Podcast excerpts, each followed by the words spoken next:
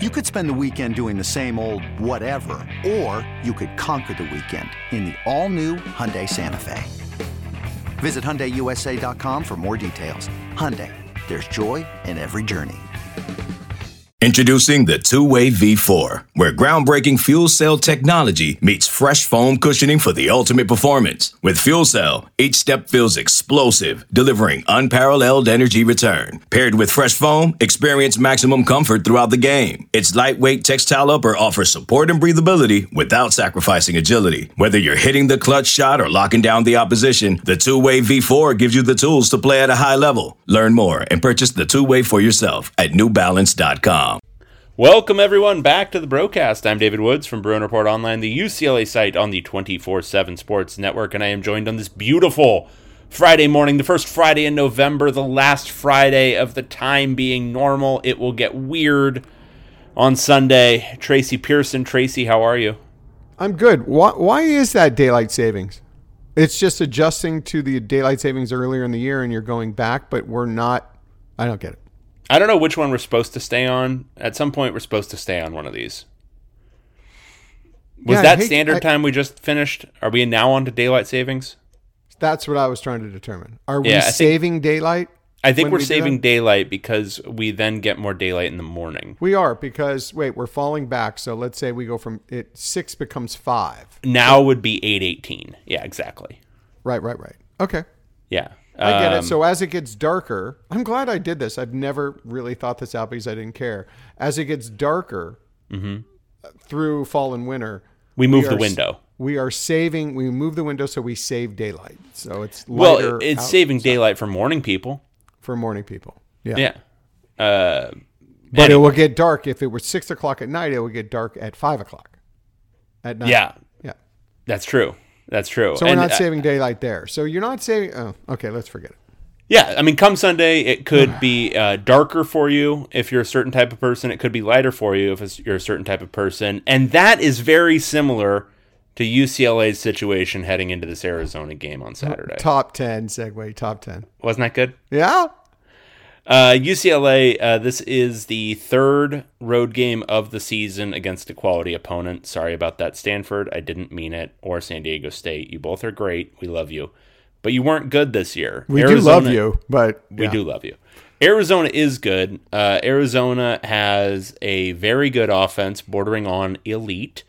Um, and the defense is not good. I think people who are saying it is good, um, it's not. It's not good, but it is worlds better than what it was last year when it was an absolute trash fest. Um, so this is a certifiable. I'm giving it the stamp of approval as a good team.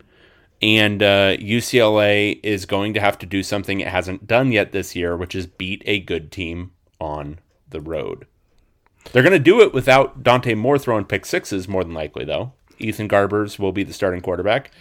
But something I realized when I was uh, writing my preview, Tracy, is that Dante Moore has actually thrown more college passes than Ethan Garbers.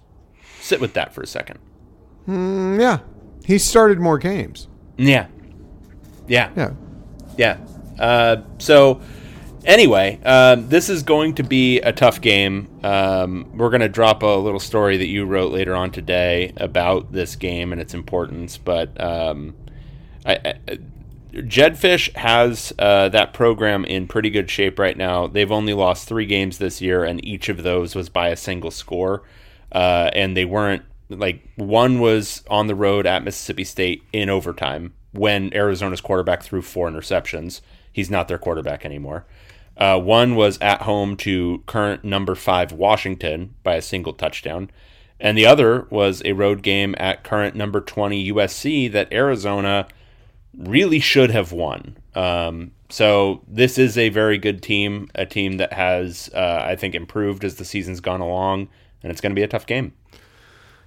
Yeah, first I want to rewind just a little bit to ask you: Is it just kind of a, is it an artistic call on your point on what uh, determines a good team, or do you, uh, it, do you have kind of more, you have a data kind of qualification?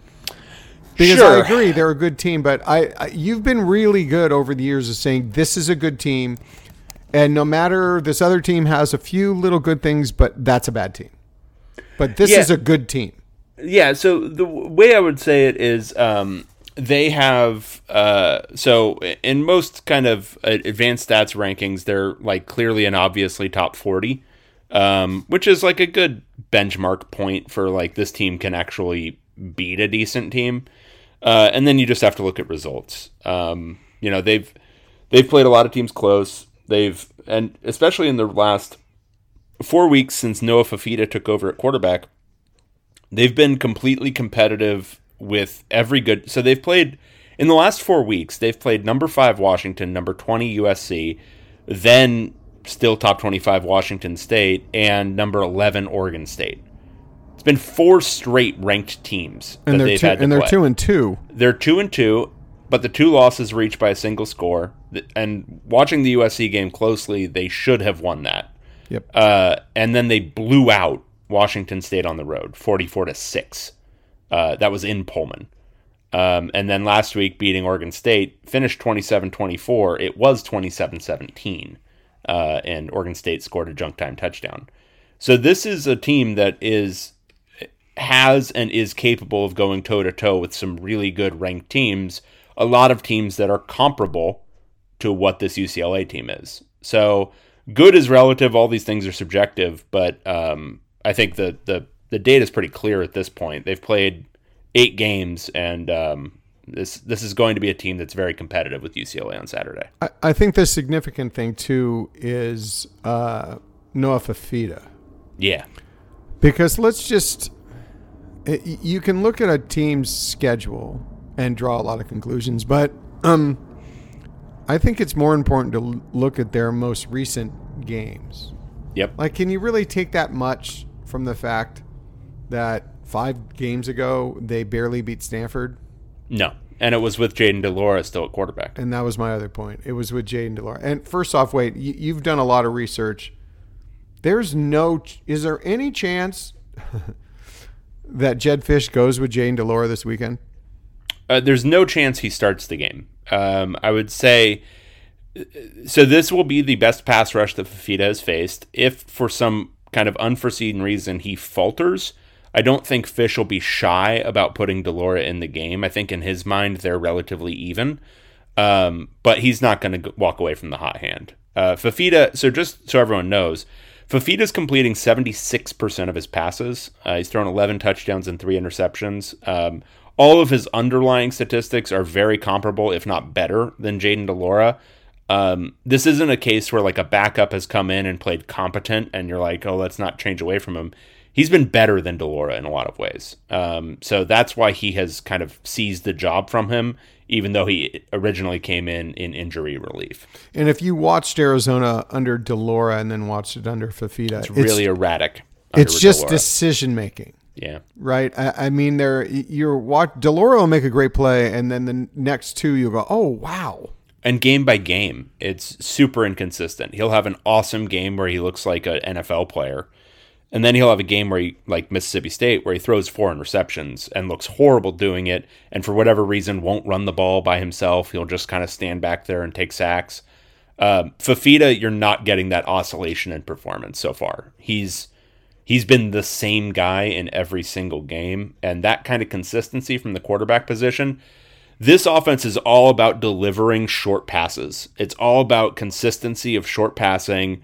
Um, you know, the occasional intermediate pass, the occasional deep try, but it's a lot of consistency of short passing. It's a lot of extension of the running game type passes. You have to just be a consistent deliverer of the ball, and Fifita is that much more than de Laura. And and see, it's uh, kind of respect Jedd Fisch for this because coaches are notorious for going after the shiny object. de Laura gives you that bigger play Mm-hmm. capability compared to Fifita, who's just more that that steady turtle, that Yeah. tortoise that just keeps executing. Every once in a while, de Laura will do something, you know, just go, "Damn, that was incredible!" Right? Yeah, coaches are always are always drawn to that, and he's resisted. Um, but let's just look at the last four games of these two teams. Um, in UCLA's last four games, it's three and one. Uh, beat Washington State Yep. in the Rose Bowl, twenty-five to seventeen. That was a that was a a good win, but not a really decisive win. It was. Uh, it left you a little. Uh, you, you didn't feel like there was a lot left on the field. Let's put it that way. And Washington State has, and I, I don't want to take anything away from that win because I think Washington State was a different team at that point. But UCLA either gave the book on how to beat Washington State or they have collapsed since, but they've lost now four straight. And increasingly, they're blowouts. Right. Uh, okay, so maybe that's not even a comparable game. Let's just say it's Yeah. it's, it's not. But in in the entirety, so UCLA beat Washington State, lost to Oregon State at Oregon State, uh, pretty much trounced Stanford and Colorado. You would say, even though the score might not indicate against Colorado. Like you said, on the other hand, Arizona has played four ranked teams in a row Yeah. that two and two against UCLA's three and one, just in its entirety, is a little bit more impressive, especially when it beat Oregon State. Um, Yeah. If I'm getting specific. And as you said, should have beaten USC. So you could make the case that Arizona is playing better than UCLA in the last four games. I would, I would, I would say that. Um, I think. No, I, I don't think that's UCLA necessarily playing horribly. I don't think UCLA's played horribly this year. That defense is elite. Uh, Has not played horribly. The defense, like I said, has, has kept him in every game and gives him a chance to win every game. but Arizona is, I think, playing at a slightly higher level, um, and the the the quality of competition is very different over their last four games than UCLA's. Uh, they have two common opponents, but then they're replacing Washington and USC for Stanford and Colorado. Um, so it's just it, it's it's a very different situation. I mean, I think if you put at Washington in place of at Stanford, that's another loss for UCLA. Uh, if you put USC at home instead of Colorado, that's you know at at minimum a very competitive game. So yeah, I And- mean your then- point your point is correct. And then two other elements of this. Uh, it's in Tucson. It's not coincidental that UCLA's two losses have come on the road. I don't think. No, And uh, I- we've made a lot of this, but it, just because we made a lot of this, a lot of it doesn't mean it's not true. Arizona had UCLA's number in that game last year. Yep, Um, so those two elements are, you know, this is really interesting to me too because right now I think the line is UCLA minus three. yeah. As of yesterday, it was. As I of haven't looked at it yesterday. today. That's interesting. It it seems like uh, there's some elements of this game that Vegas isn't necessarily taking into consideration. It's now UCLA two and a half. Okay. Yeah, I I would have thought Arizona would be favored in this game. So the, the Not only- not going by Vegas because I know what Vegas does, right? But just what we just reviewed, right? What we just said, I would have had Arizona as the favorite. Well, I would have too, which should uh, allow everyone to make their picks for UCLA now, um, because I am again one and six against the spread on UCLA this year. With, People were grateful for your call. I know they were, but like the thing is, that is a true and honestly felt uh, opinion. I do think Arizona will win the game. So you again out there, you should be happy with that uh, because UCLA will now, of course, win. Um, but yeah, I mean, I think right now uh, Arizona just beat Oregon State at home, and I think they, you know, I mean, it was an even game, but they pretty much controlled it. Um, you know, they were down uh, 17-13 at one point, but plenty of time left. Uh, they beat, uh, or they they played very competitively with Washington at home, and Washington's I think a significantly better team than UCLA this year. So yeah, I mean uh, uh, Tucson. I, I think there's some soft factors that like Vegas, and I think the, the analytic systems. You know, they're not counting the effect of playing in Tucson at 7:30 p.m. Like, I, I can't. Maybe it's happened, uh, but I can't. I can't remember the last time a good Arizona team uh, didn't beat UCLA at night in Tucson. Um, like it just that doesn't seem like that doesn't seem like a thing that has ever happened. Um, so I don't know. I mean, I think there's a lot of soft reasons why this is a tough game for UCLA, and I think there's some hard reasons. You know, I think this is a very good offense. I do think it's pretty balanced. They do like to pass it more than they run it, but they do both effectively. Um, so it's not super one dimensional.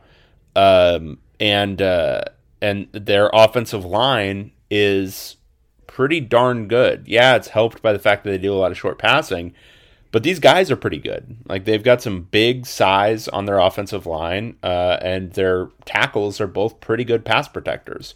I think if you know if the coverage can hold up for a little bit, so that Fifita has to you know get to his second or third read, maybe you're getting some pressure on him. But he often doesn't have to do that. He's got, um, I mean, McMillan I'd put up against pretty much any receiver in the league this year, um, and Jacob Cowing isn't far off that as a kind of slot possession guy. And their tight end McLachlan's pretty good. Um, I mean Colorado's best receiver from that terrible offense last year, but still a pretty good receiver, Montana Lemonious Craig, is their fourth option. Um, there, there's some real talent in this receiver room. There's real talent at running back. It's good offensive line. Noah Fifita delivers the ball well. It's going to be hard for this defense to contend with, and I think it's why I'm, that's why I'm thinking it's going to be kind of similar to Oregon State in terms of the offensive performance against UCLA. Um, they're they're they're they've got the ability to be balanced. They've got the ability to run the ball. If you watch them against Oregon State, their overall rushing numbers aren't that impressive. I think they finished with under 100 yards, but they iced that game with the running game. DJ Williams, their third string running back, came in and ran. I think he rattled off 40 yards on like five successive runs. Um, just drained the clock, drove the ball, and then they scored the go-ahead touchdown or the the the icing touchdown to make it 27 17. So they've got the ability to do both. I think it's going to be a really tough challenge. Now, on the flip side, their defense is nowhere near as good as Oregon State's was. I think UCLA is going to have an easier time scoring than they did against Oregon State. I think it'll be a closer game than that. I don't think it's going to be a blowout, but I do think it's it's advantage Arizona for me. You know, to what I what I liked, you know, we've seen Jedd Fisch's offense, you know, pretty upfront and personal. And what I like about his offense, and I remember hearing this when he was at UCLA as UCLA's offensive coordinator, I heard it from inside the program.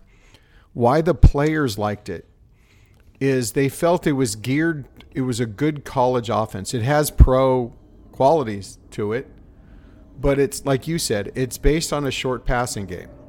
Why is that key for for college? Uh, you need to get the ball out quickly because these are uh, amateur uh, offensive linemen who a lot of times just aren't great at pass protection. Uh, uh, the the help uh, blocking that you get from running backs is generally most of the time not good. Yep. You got to get the ball and to make it easy on your quarterback, uh, who's usually a 19 year old kid who is getting who is underwater doing this. So it's geared for college players. If you notice too, whenever he has a um, a deeper a deeper drop and looks further down the field, it's on a lot of times it's on a down and distance that you wouldn't necessarily uh, it, it, doesn't need to be it's not third and long put yeah. it that way um, it's an unpredictable down and distance when he's doing it a lot of times it's off play action it, it's geared it's it's to make college level players succeed um, that's what I've always liked about it. I heard that from inside the UCLA program uh, when he was the offense coordinator, and you're seeing it, uh, you know, in practice with with Arizona. Uh, so, yeah, it's a it's it's a tough it's a tough offense. It's going to be a big challenge for UCLA's defense. Uh, I mean, would you say would you say possibly UCLA's defense's biggest challenge so far this year, knowing what we now know about all the other teams? I mean, it's up there with Oregon State so far. Yeah. Oregon State was was um, especially the way they played in that game. Uh, DJU played one of his best games. I think that's pretty comparable. Um, and and it's for me, it's because they have the ability to do both pretty well. Um, like UCLA if they commit too much to trying to stop that short passing, right? If they commit too much of uh, their, you know, commit linebackers, commit nickels to coverage, um, and they free up the box. I don't think Arizona is going to be shy about running it. Um, they've got, if you looked at the stats on their offensive line, it's a massive group, massive. I, I think they're averaging like 320 pounds. Um, they are really, really efficient running the ball when they decide to do it. Uh, their opportunity rate, which is the rate at which they get four yards on runnings uh, on running downs, is 56 percent that's insane. That's top 10. Um, and that's a credit to the offensive line. Like the first four yards uh, for a running back are generally credited to an offensive line. So um, if if if UCLA gives them um, short boxes, uh, they're going to take it. And it's they're not a huge running percentage team. They like to throw it a little bit more than than run it. But if if UCLA gives it to them, and if they overcommit to the passing game, they will take it. Um, and they've got a stable of really good running backs, especially with Michael Wiley back. So, yeah, I mean, it's not. Um, it's going to be a challenge. I think D'Anton Lynn's got another challenge in front of him, and I do think he's um, he's very very good. I don't think Arizona's going to do what they did to whatever Washington State or USC, um, but scoring in the high twenties seems very likely. Yeah, to me, this is a, another test for Dan Lynn. Uh, he's been very good so far this year of going up against offenses that aren't balanced, right? Yeah. Washington State didn't really have to worry about that that running game, so he really adapted his offense to take away Washington State's just disrupt their passing game without really thinking twice about their running game. Yep. The one team that was balanced was Oregon State and you'd say that was easily the most vulnerable game that UCLA's defense has played. Yeah, and they still played a pretty good game relative to what Oregon State's doing to teams this year. Yeah, but it wasn't. It, it was not dominant. Let's say that. Yep. So that's a great. That's really a, a fun matchup to watch. It, it, it's be. really. Uh, I mean, Fisch versus Lynn. That's really really fun. Yep. Um, on the other side of the ball, uh, and what I and it's kind of one of the themes of the article that I wrote that's going to come out later. Uh, it's it's all about. I think this game is going to be all about Chip Kelly. Uh, not just Chip Kelly, the head coach, but Chip Kelly, the offensive coordinator. Uh, the game plan and the play calling he devises for this game, I think, will decide it. Um, the one thing I'm afraid of is he's had a habit of getting a little bit too cutesy um, this year. And given that he's going against his uh, Johnny Nansen, his former defensive line coach, who is now the defensive coordinator at Arizona, and he's got he's got some other guys on that. He's got a uh, a couple of other staff members on Arizona that were part of his staff who know his offense very well. Uh, I think I'm afraid, I hope he doesn't go cutesy with his his game plan to try to get around that. Um, because, as you said, Arizona's defense is not great. I, I know you gave it an even between UCLA's offense and Arizona's defense. I think UCLA's offense, if it just played to its strengths, would have the advantage. That's a big if. Um, but if they did, which is running the ball and running the ball to Arizona's weaknesses, I think UCLA's offense has an advantage. So getting back to what I was saying, this is all on I think so much of this game is on obviously the determination of a game is based on so many different factors. But dang, if you I don't know if I rem, if it's too often where you remember where you can remember a game that the outcome of the game is going to be placed so much squarely on the head coach, namely because he's the offensive coordinator, and how he devises a game plan given what we saw last year against Arizona. Um, this is a lot of this is all on Chip Kelly, I think, on Saturday. Yeah, I mean, it's going to be um, they're going to have to keep up in a way that they haven't had to this year, um, or at least outside of the Oregon State game, and that turned out to be a failure. Um, they they're going to have to keep up with an offense that is more than likely going to actually score. Um, and that's going to depend on, I mean, Arizona also, uh, one thing to kind of that Chip should be thinking about is that Oregon State game. Oregon State was working on its sixth drive of the game entering the fourth quarter. Arizona had only had five. There's a there's a really good chance this is a game of keep away to a large extent, and the scoring might be a little bit depressed, but it's going to accentuate the need to have successful successful drives. Um, Arizona doesn't go three and out a lot. They're going to have highly efficient, not super explosive drives because they do that short passing thing. When you get the ball, there can't be any futzing about. Like you have to score pretty much every time because you're not going to get it a ton. Like I think expecting, I don't know, 13 or 14 drives in this game would be a big, big mistake. Um, you know, maybe count on 8 to 10. And in those 8 to 10, you're going to have to score at a pretty good clip. I think they're going to have to average, you know, I think to feel comfortable while winning, you're going to have to average about 3 points a drive, which they haven't done this year. Like they haven't that's they're way under that. Um, so yeah, I mean to to your point, that's going to require some good play calling. It's going to require playing to strengths. I think for all that Arizona's relative strength is its run defense, it's very relative, and they're not very good. Um, UCLA should run the ball. Um, you know, build the passing game off of running the ball. I think putting it in Garbers' hands, uh, I, I mentioned this up top, he has not played a lot of snaps.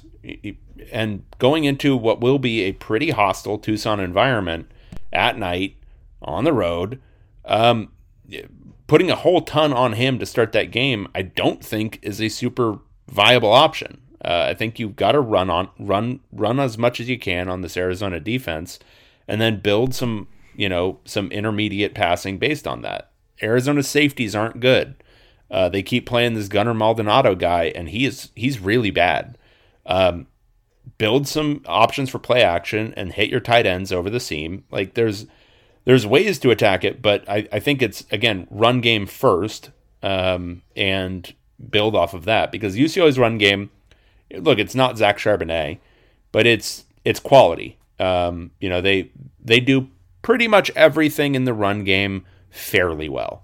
You know they're decently explosive, they're decently efficient. They don't get stuffed a lot. They've got a pretty good uh, run rate on power downs.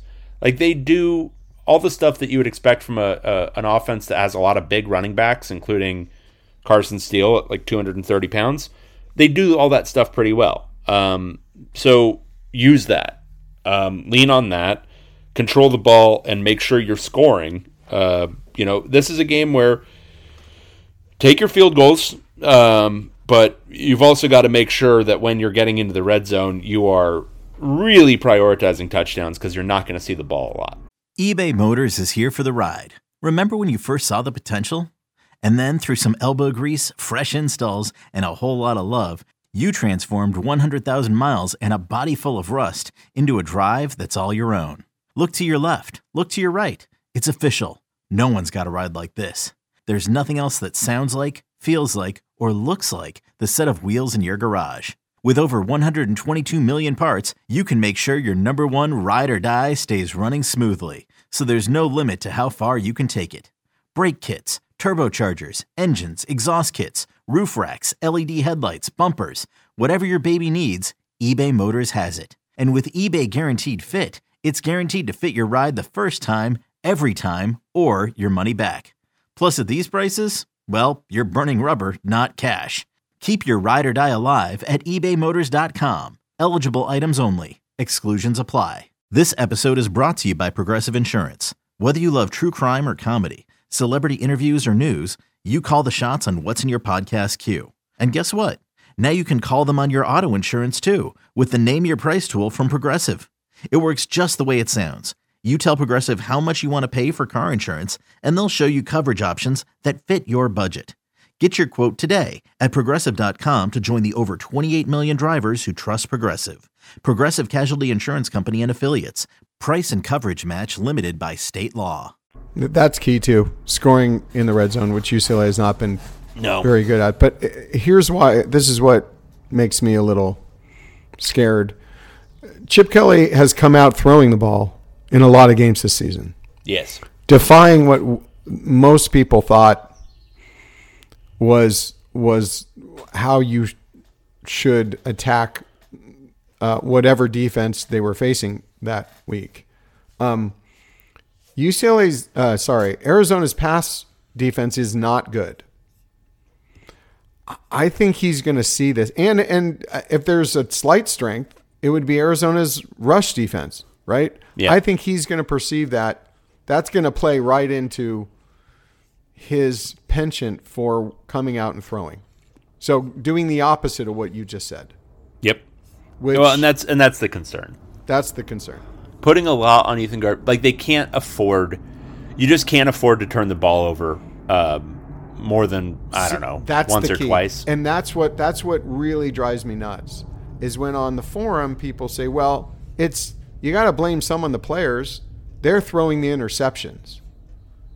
N- n- uh, I I mean, a bit, yeah, but no. well, you got to know what you have. you have to know what you have. You have to call a game that plays to your your players' strengths. And if you are just really making it challenging for them, you are making it likely they are going to throw interceptions. So Well, and they're they're trying. I mean, the the thing is with that theory of the case, you're making. I mean, you're making it seem like this is just a roster that's like completely broken in like fundamental ways. And first, that's not true. Um, like, look, Ethan Garbers um, is you know he was not my ideal pick for a starting quarterback this year, but I mean he's a former four star who has played competent football when he's been asked to come in in previous years. Dante Moore was a five star. Um, and yeah, did he struggle in three games? Sure. But also, there's a lot of five star quarterbacks that come in and play a little bit better than he did. Um, and, you know, is that is that on him? Is that on play calling? Is it on. having an offensive line that can provide protection, Yeah, I mean, there's just. I mean, there's. I don't know. Uh, that's getting into a, a, a much larger uh, thing. But going down a rabbit hole. Yeah, very big rabbit hole. But um, I mean, the main point is this is a game that I think can swing either way. Um, I think it does require a very well coached game from Chip Kelly if UCLA is going to win, barring you know weird catastrophe things for Arizona. Um, and it's a huge opportunity. You know, this is again an opportunity for UCLA to uh, first a, a win here. I would say not quite, but more or less guarantees nine and three. Um, at minimum because USC is I mean look I think ASU's played a lot better football of late but UCLA losing to them at home would require um, a, a catastrophe of epic proportions. Losing to Cal would require a pretty big catastrophe. Losing to USC could happen. I mean I, I know we've all had a lot of fun with USC struggling the last few weeks but it could happen. Uh, but beating Arizona that puts nine and three right in the crosshairs. Um, and so this is a big game for that. This is a big game for getting to something that I think every, you know, uh, I won't say I won't say every, but uh, a lot of UCLA fans will be like, okay, nine and three, that makes sense. Um, which was I think everyone eyeballing the schedule was looking at as, yeah, that's that's the likely scenario. So uh, it's a big opportunity for Chip Kelly, but also, uh, you know, they lose this one, then eight and four looks pretty likely. Um, and that's where I think things get weird for the temperature of the fan base and all that kind of stuff. See, that's the thing too. I, I think the temperature is already weird right now. Oh, it's look when I when mean, I'm look at our here having to litigate Yeah. why I gave the running backs a D on a uh, in a in a game where they fumbled twice in the red zone and ran for under five yards of carry. You know the fan base is weird. You know you know yeah. the, the temperature is getting weird. It- It's six. It, I, I- mean, I've said this before, and I know everyone's tired of it, but we're six years in. Everyone's just a little. Um, I I mean, for lack of a better way of putting it, everyone's just a little tired. Um, we've been uh, with this Arizona game. We've been in this situation before. Yeah. It's it's you wouldn't call it a you can't call it a corner turner. We're sick. We're we're six years in. Corner turner means yeah. Most time, my impression, you're building a program, and then within the first couple of years, there's something that you you win a game and it takes you to this next level. That's that can't be this six years in unless You know, we're on a 28 year plan. um, it just it feels more like where we want to get after where you think we should be is it makes this the win that has that is required to be there is where everyone feels we should be after 6 years. If it's a loss, we're standing on the same ground where we are now and it just it's just not satisfying, right? After Yeah. 6 years. If if this were a loss in the first couple of years, you'd go, "Ah, he's just starting with the program.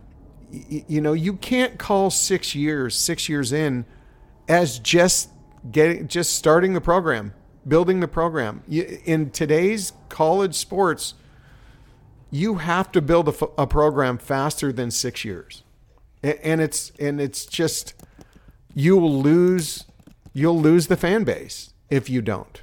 Um, unless, of course, in year seven they're going to the college football playoffs, and then that kind of erases a lot of the bad feelings from the year, years before. But realistically, you know that's probably not going to happen. So we're we're talking realistically what needs to happen right now, and I think it's just kind of expected. I hate to use that word because people jump all over that word, but you we just don't want to be on the ground where we are right now. It just it just doesn't. It feels old, like we've been here too long. Yeah, and I, not to bring up a time-honored statistic that certainly doesn't nobody finds controversial, but uh, tracking things right now, UCLA has one win this year over a team that is likely to finish with a winning record. I mean, not to not to bring up that little uh, that that little bit of info that people seem to hate, but like beat a good team. Um, you know, like uh, beat Arizona on the road, uh, and then go ahead and beat USC on the road. And I think that you know, you get to ten and two. Um, I think, I think that's enough that it's like okay, uh, you can talk yourself into that being um, uh, on track to something greater in the following year. Um, but I don't know. I mean, it's just uh, yeah, I'm I'm with you. I mean, it's kind of the the just the same old same old. Um, and uh, I think you know, again, just looking at kind of the temperature of the fan base and you know what we what we track with our with our live experiment we call Bruin Report Online, uh, the premium football message board. Um, I think people are just kind of I won't say bored, but um, uh, maybe that is the word. Well, I think what it is too, Chip Kelly has a different approach. He's all about I just coach the games, Yeah. and because he says that, uh, we we saw we saw a prime example uh, last weekend of when you get a high profile coach who just not a high profile because he's won a bunch of games, but just in the media, uh, in pop culture, he's become a thing. Um, and he promotes his team. He promotes himself. He promotes his players, his program. UCLA got a again air quotes a sellout. Um, generated easily the most interest in a game, a UCLA game this season Yeah. compared to the on the other side, you you've got a coach who who took away, you know, the player walk up before the game. Yep. I had heard uh, he, um, you know, he's resisted alternate uniforms, and the throwback uniforms. uh, It wasn't something necessarily that he was completely positive about. I, I mean, this all contributes to promoting your program. So if you're not that coach, I get it, but you better rack up some 10 win seasons because that's the only thing you're you're not doing the other things that ge- that generate interest. What would generate interest are clearly successful winning seasons. You got to accumulate juice, whichever way you're going to do it, but you got to accumulate juice. And he has not accumulated juice. It's just been, you And know, this, this game this weekend is required to accumulate that juice. It needs a little bit of juice. And I, look, the thing is, it's Arizona. I mean, it's Arizona on the road, but it's Unranked Arizona. team Arizona. It's, we're talking about. like That's we're, where we're, our expectations. we're dropping now. standards pretty hard, Standards, but not this expectations. Yeah, Standards. yeah, this would be this would be a nice win, but it's Arizona on the road, man. I mean, it, yeah, they should they should you know they should be able to beat Arizona on the road. Um, so yeah, I mean they, they've. I think if they get to ten and two, they've got some juice. I think at nine and three, I think people are going to be in the same position entering next year, where it's just like, okay, going to show me anything? Yep. Um, so Okay, Dave. let's talk about something else, Tracy. Can we talk about something else? What else should we talk about? Is there anything else that would be? The beautiful, beautiful UCLA basketball team. my my beautiful, precious angel, the UCLA men's basketball program. Uh, breaking in an entirely new roster. I gave birth yesterday. Tracy's giving birth later this morning um, to our combined season preview. Tracy does the fun part, predicting, um, which is also a work of absolute toil and drudgery. Uh, I do the, um, you know, the part nobody reads, which is the uh, breakdown of the team. But I think my big takeaway is it's going to be an extremely fun, but also extremely frustrating first couple of months of the season. There's going to be a lot of problem solving at play, um, where UCLA tries to figure out um, what kind of team it is, what time of what kind of team it wants to be, what kind of structures it wants to use. All that stuff is going to require live play against other teams intending to stop it. Um, and so they have their ideas. I'm certain about, you know, they're thinking two posts, maybe three posts in certain situations where they've got Berke at the three. Um, but all that stuff uh, gets thrown out the window once you get hit in the mouth by, you know, some real team. So it's going to be a really interesting first couple uh, months of the season. We watched the exhibition uh, Halloween night. I watched it a little bit later because of uh, you know trick or treating obligations. Where are your priorities? My I know, God. I know. Um, but I mean, obvious obvious takeaway is Sebastian Mack looked really fun, really really fun, and um, you know maybe allays a little bit of concerns about guard play, who's going to take shots, all that kind of stuff. Um, but you know, there's some there's some unknowns just at the beginning of the season. You know, Dylan Andrews, little injury at the end of practice um, in the last couple of weeks. So, uh, you know, when is he going to be fully fully back? Uh, Adem Bona didn't play in the exhibition. Um, we've heard he's going to be available for the opener, but does it take him a while to work back into uh, game readiness, whatever you want to call it? Aday Mara and uh, Buyuktuncel, uh, are they going to be, um, you know, uh, uh, uh, ready and available for the first game? Is it going to take a couple of games? This is the stuff that is still left to be sussed out um, in just pure personnel. But looking at the way the team is going to work, I mean, I was going through, I could have written another 3,000 words about the different possibilities because they could go a three out, two in. They could go with um, uh, two posts um, working in like kind of traditional post ways where they've got, uh, you know, start the game with Adem and Berke. Uh, and then bring in Aday for Adem, or then play Adem and Aday next to each other. Um, there's just a lot of different ways they could work, or they could find that four out, one in with Berke playing kind of more typical what Jaime Jaquez did last year works better. It's going to be really, really interesting to find out. Yes. Um, I could talk endlessly about this team. Um, my biggest takeaway from that exhibition game was if um, the the way to really judge whether the team played well is to read Mick Cronin's mood in the post game interview. There have been games where I thought they, they played pretty decently, and, and you can just tell he's pissed. Yeah. Um. So they went into this game without probably their four best players. yep. Uh, Cal State Dominguez Hills was not good, but uh, old guys, transfers, been around the block. Uh, some of those guys look eight years older than some of UCLA's players. Um, reading Cronin in the post game, he was happy. That's that's happy Mick Cronin. Yeah. Well, I think uh, whenever he he's got his back up against the wall a little bit in terms of like personnel available, when it turns out okay, I think he's generally pretty pleased. Well, well, I I brought up the defense too. I, I and I said, yeah, it seemed like they they kind of got their sea legs in the second half and started, and and he pretty much said, well, they were pretty good in the first half, Yeah. which he's never done. If you ever say something, he usually goes like worst on you. yeah. Yeah, no. The caveat is usually no. They were they were they were no. They were good in that way, but they were dog shit in this way. Exactly. Yeah. Um So yeah, uh, that first that that's a good thing because I'll tell you if we're talking about um, a, a person's opinion I trust about how a team plays, it would be Mick Cronin.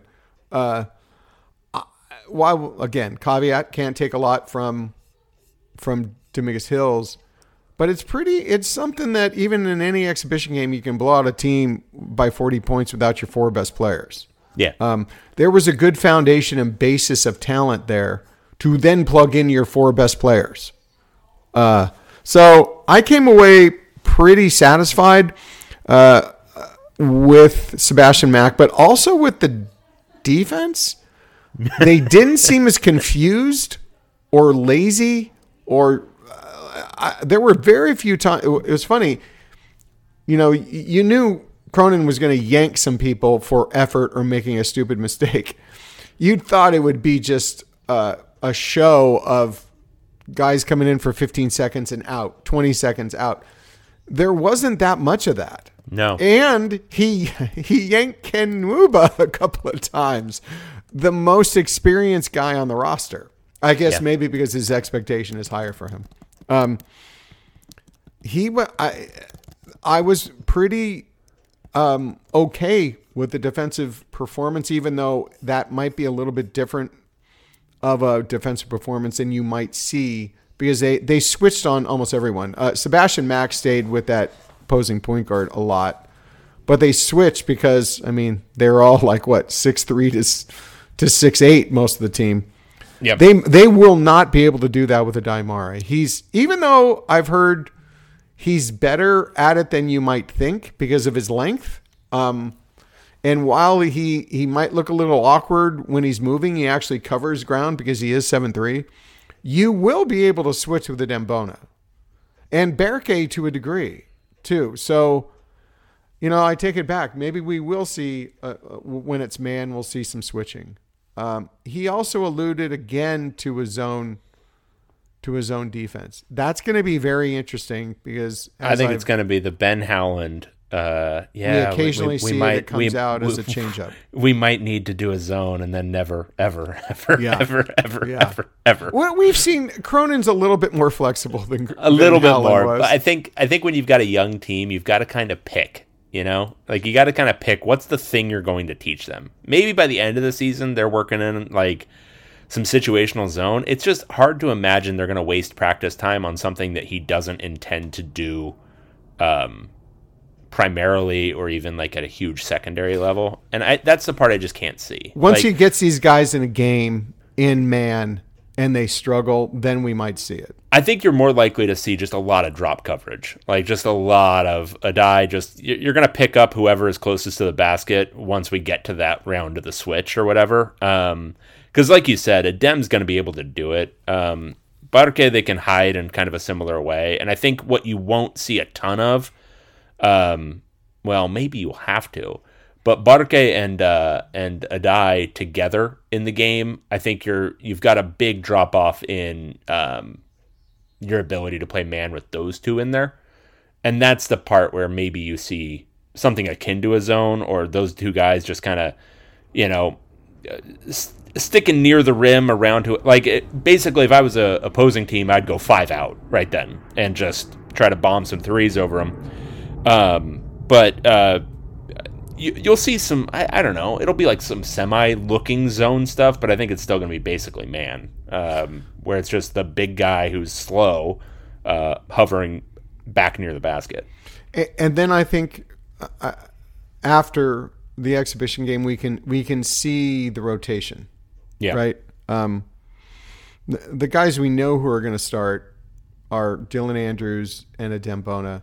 And I, I mean, I think we can not pencil, but use a pen to put in Stefanovic. Yeah. So those three guys. Uh, the question mark, two question marks, really. The, the we'll leave the biggest one in a minute. Um, the the other one is who's going to start at the shooting guard spot. I think Sebastian Mack kind of made that made that obvious. I, maybe they'll do a McClendon in game one just to like you know he's the vet or whatever. But Oh, Dave. the, no, I, I'm not. I'm not arguing for. I know. I was just fooling. Uh, But um, no, but I could see it because they. Do you have his face on a pillow in your I do. I do. I actually have a blanket that's just uh, Will McClendon blanket. Because you want to wrap yourself up in Will McClendon. Well, it's just a security blanket. Yeah. Um, no, I, I it's got to be Mack. Um, you know, watching him in a game was, and yeah, it's a it's an exhibition against an overmatched opponent and all that yada yada yada. But just the passing ability, I was not expecting that. I wasn't either, and I've seen him play twenty times. Yeah, and if you can get that, especially with Dylan Andrews still, I think still coming along, right? With with um, floor generalship and all that kind of stuff, having another guy at the two who can make some good passes, who can um, distribute the ball a little bit while also being obviously a score first player, I think that's going to be enticing. Um, He- he'll turn the ball over, and Yes. that's when he'll go. That's when Mick will go. Okay, I Will need- McClendon. I made this point in in the preview, but I need to make it to all the people who don't read 3,500 words. This team is going to turn the ball over a ton. Like I don't think go back to the the first year for Cronin, they turned the ball over. They were 224th in the nation in turnover rate. It's not going to be that bad, but this is going to be in the hundreds.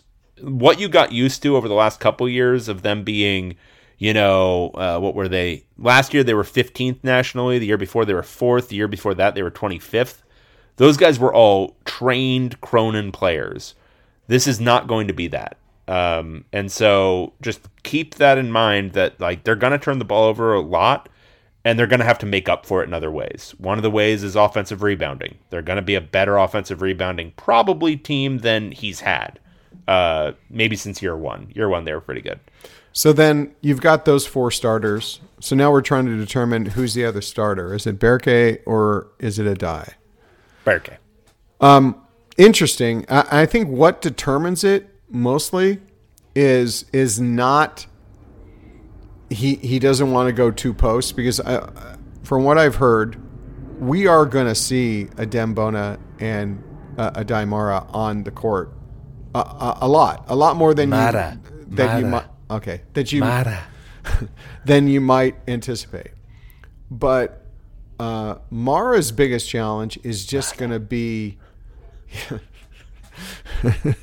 is going to be his uh, his stamina, his ability to stay on. I mean, I, I, I would be stunned if he played more than twenty five minutes a game. The fouls are going to take care of that. And the fouls, so stamina and fouls are, are going to limit.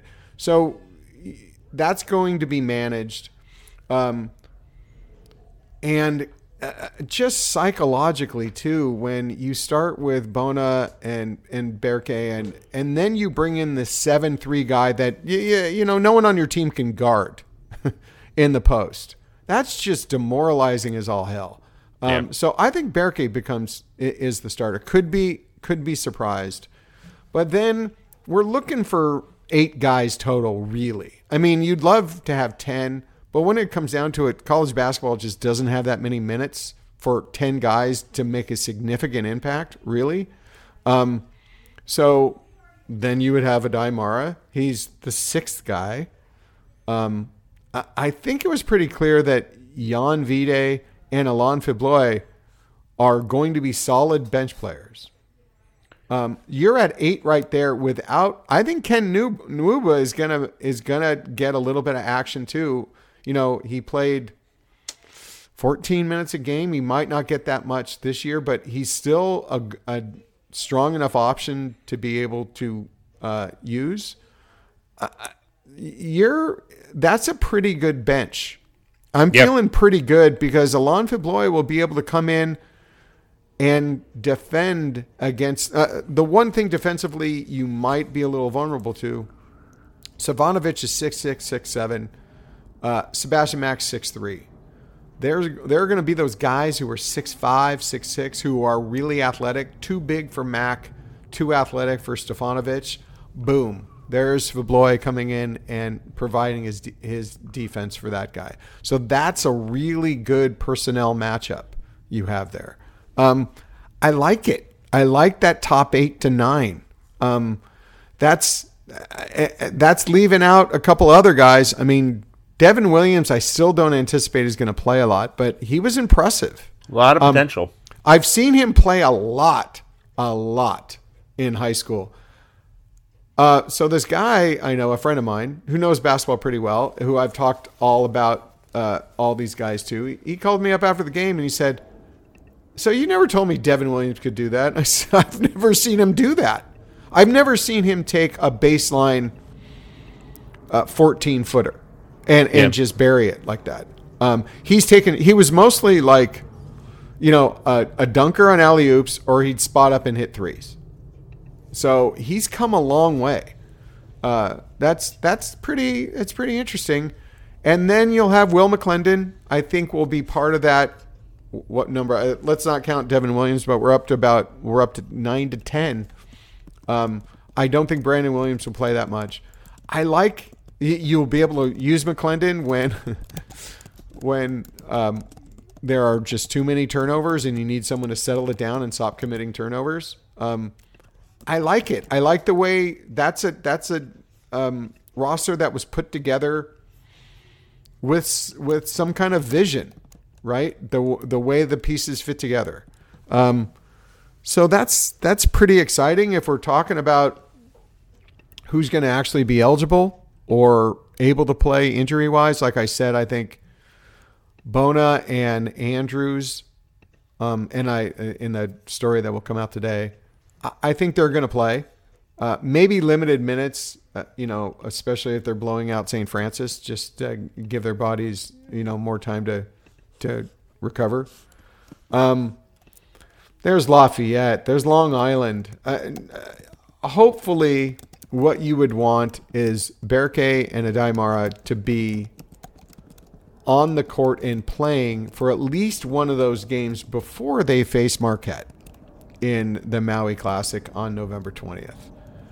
Yeah. I and I'm going to say this. I don't know if they'll if they'll be eligible by then, and I can safely say the program doesn't know. The- They're they're at the mercy of the NCAA. The NCAA does Great, these great things. position to be in. Yeah. And the NCAA does this. I, I I think they pretty much say, "Oh, season doesn't start until November 6th. We have then we have until then to decide." Um, from what I've heard, Berke is pretty clear cut. He's he's should absolutely 100% be eligible from from the outset.